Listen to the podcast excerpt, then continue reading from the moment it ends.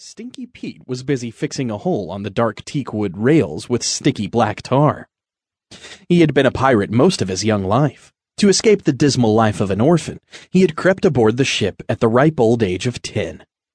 Now, at twenty, Stinky Pete loved the pirate life, roaming the open seas, adventure in every port, and of course pillaging for countless riches.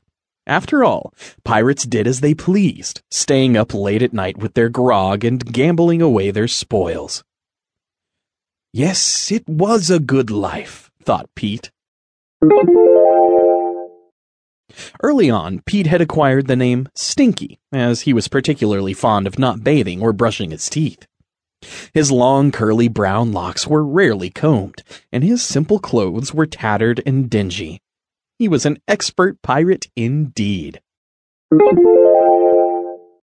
The crew had just finished an unusually successful raid on an English merchant vessel in the eastern Caribbean off the Isle of Montserrat.